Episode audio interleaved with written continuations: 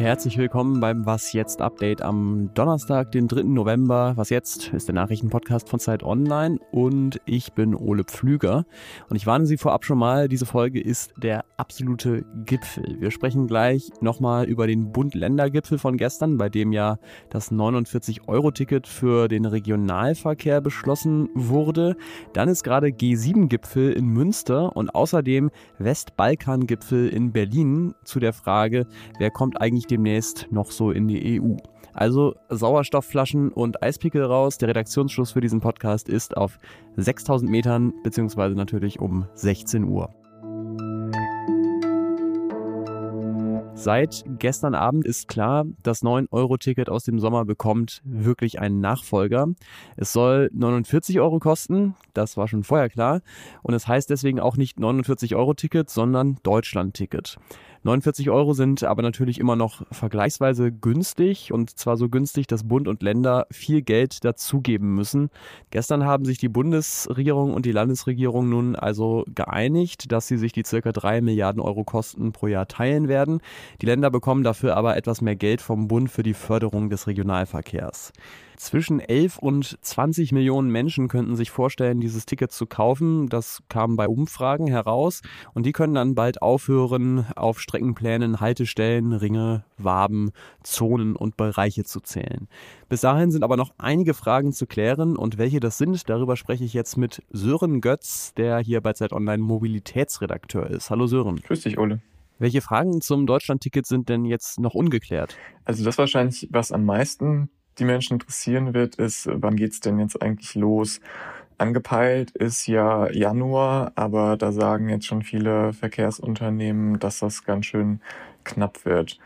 Was auch sicher noch viel interessieren wird, ähm, wird es denn jetzt eigentlich Vergünstigungen geben? Da haben sich bisher die Politiker nur sehr zögernd äh, zu geäußert. Und äh, es kann sein, dass es da nur auf Landesebene oder auf Kommunalebene dann nochmal Rabatte mhm. gibt, möglicherweise. Das muss man noch sehen. Das Charmante am 9-Euro-Ticket war ja wirklich, dass es nahezu für jeden erschwinglich war. 49 Euro ist ja immer noch sehr günstig, wenn man regelmäßig fährt und sonst irgendwie hunderte Euro im Monat ausgibt, aber trotzdem ist es ja finanziell eine andere Liga für viele, ne? Ja, total. Also wenn man sich anguckt, der ähm, Hartz-IV-Regelsatz, der sieht gut 40 Euro vor für äh, Mobilität. Sprich, da wäre das schon mal gar nicht leistbar. Und ich habe mich jetzt auch zuletzt mit einer Forscherin unterhalten, die hat in Erfurt in Vierteln, ähm, in denen äh, das Einkommen sehr niedrig ist, eine Umfrage zum 9-Euro-Ticket gemacht. Und das Interessante da war, dass sie sagt, die Lebensqualität ist wesentlich gestiegen hm. für die Menschen dadurch, dass sie sich Mobilität auf einmal leisten konnten. Und gleichzeitig sagt diese Forscherin, ähm, für 49 Euro sieht das halt ganz anders aus. Also sie hat erhoben, dass 25 Euro für die meisten Menschen mit geringem Einkommen finanzierbar wäre, aber alles darüber wird dann schwierig. Also das zeigt, wie wichtig diese Frage nach Vergünstigungen ist. Anderes Thema, Mobilitätswende. Glaubst du, dass das 49-Euro-Ticket äh, mehr Leute zum Umsteigen vom Auto auf Bus und Bahn bewegen wird? In erster Linie ist es vor allem ähm, eine riesige Verbesserung für diejenigen, die bisher sehr viel Geld dafür bezahlt haben, dass sie zum Beispiel Zeitfahrkarten zwischen verschiedenen Verkehrsverbünden kaufen mussten. Allerdings muss man sehen, es ist natürlich äh, vor allem eine, eine, Subvention für Menschen, die in der Gegend leben, in der der Nahverkehr sehr gut ausgebaut ist. Und was jetzt in den nächsten Jahren noch äh, stärker in den Fokus rücken muss, ist eben auch ländlichere Räume stärker anzubinden, damit auch dort die Menschen eine Alternative zum Auto haben. Bei 49-Euro-Ticket lohnt sich dann halt kaum, äh, wenn der Bus vor der Haustür nur dreimal am Tag oder gar nicht fährt. Vielen Dank dir, Sören. Sehr gern. Kommen wir zu Gipfel Nummer zwei, die G7. In Münster haben sich heute sieben wichtige westliche Industriestaaten über ihre Haltung zur Weltpolitik ausgetauscht. Den Vorsitz der G7 hat gerade Deutschland, heute vertreten durch die grüne Außenministerin Annalena Baerbock. Und das Hauptthema war natürlich, wie die G7 der Ukraine helfen können, gut durch den Winter zu kommen. Wir werden nicht zulassen, dass die Brutalität dieses Krieges dazu führt, dass massenhaft Menschen mit Blick auf die Methode, die der russische Präsident äh, wählt, des Aushungerns, des Erfrierenslassens um Leben, ums Leben kommen. Russland hatte ja zuletzt immer mehr Kraftwerke und Stromleitungen in der Ukraine angegriffen, sodass der Strom ausfällt oder auch das Wasser.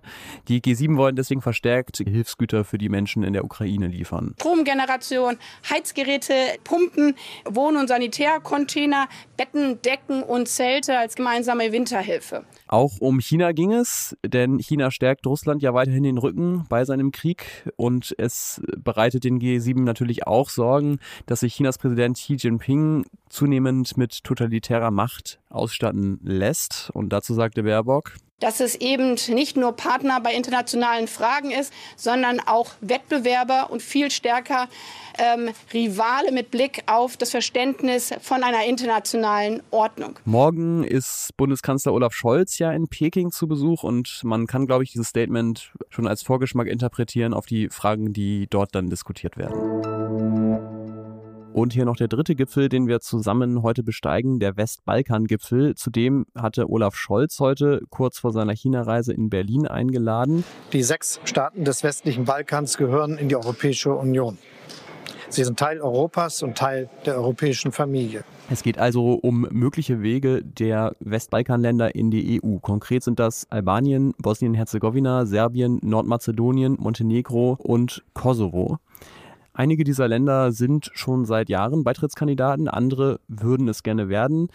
Wenn also alle Parteien diesen Beitritt wollen, warum klappt dann eigentlich bisher nicht? Und die Antwort, ganz vereinfacht, ist im Weg stehender alte Feindschaften untereinander und auch außenpolitische Positionen. Serbien zum Beispiel erkennt Kosovo überhaupt nicht als Land an und steht da auch in einer Reihe mit Russland, zu dem es trotz des Angriffskriegs auf die Ukraine weiter gute Beziehungen unterhält.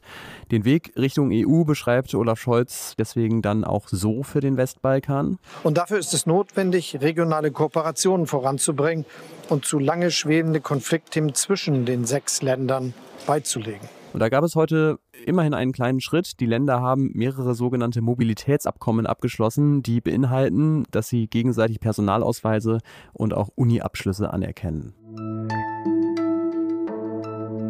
Was noch? Vielleicht haben Sie es schon mitbekommen, die Zeit hat einen neuen Podcast. Auch das noch, der freundliche Krisenpodcast. Meine Kolleginnen Stefan Schmidt und Petra Pinzler haben sich eine riesige Aufgabe vorgenommen. Sie wollen die vielen Krisen, die die Welt gerade heimsuchen, vom Klima über die Pandemie bis zum Hunger, nicht nur jede für sich verstehen und durchleuchten, sondern sie wollen auch gucken, wie sie alle zusammenhängen. Und der Podcast heißt der freundliche Krisenpodcast, weil sie einem Impuls, den wir, glaube ich, alle kennen, sich einfach die Decke über den Kopf zu ziehen, widerstehen wollen und sagen, nee, wir müssen konstruktiv und zugewandt über diese Krisen reden, dann geht es uns erstens besser und zweitens kommen wir auch den Lösungen näher. Deswegen gibt es auch ganz am Ende von jeder Folge auch die Rubrik Der Beam. Da reisen Petra und Stefan gedanklich zehn Jahre in die Zukunft und zwar in eine Zukunft, in der eine bestimmte Krise schon gelöst wurde. Und sie beschreiben, was die Menschheit würde getan haben müssen. Obacht, Futter 2 Konjunktiv um zum Beispiel bei der Klimakrise wieder ins Gleis zu kommen. Die Menschen haben über das Gelingen gesprochen. Die Menschen haben darüber gesprochen, was sie erreichen können, wenn A, B und C besser werden, wie sie das umsetzen können. Und es gab auf einmal ganz viele Geschichten des Vorangehens, das Gegenteil von der ewig gleichen Geschichte der Hürden und dass das alles so schwer und so übergroß ist. Also allein dadurch, dass Sie anders und positiver gesprochen haben, haben Sie dann auch Ihr Handeln verändert? Absolut. Das war ein Ausschnitt aus der ersten Folge und in Folge 2, die auch schon online ist, sprechen die beiden mit der Bundesentwicklungsministerin Svenja Schulze über Mittel gegen die Hungerkrise. Der Podcast heißt auch das noch und Sie finden ihn natürlich auf Zeit Online und überall, wo es sonst so Podcasts gibt.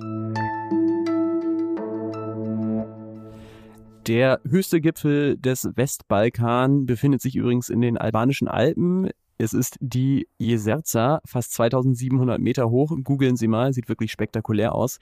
Und mit dieser Information entlasse ich Sie jetzt in den Abend. Das war das Was jetzt Update. Und morgen früh können Sie dann aufwachen mit Pia Rauschenberger. Da geht es dann um die Frage, ob Friedensverhandlungen mit Wladimir Putins Russland derzeit möglich sind. Ich bin Ole Pflüger, sage Dankeschön fürs Zuhören und freue mich natürlich wie immer über Mails an wasjetzt.zeit.de. Tschüss und bis dann. bin, glaube ich, übrigens der einzige Mensch, der in 9-Euro-Ticketzeiten beim Schwarzfahren erwischt wurde. Ich habe einfach vercheckt, dass schon August war und nicht mehr Juli.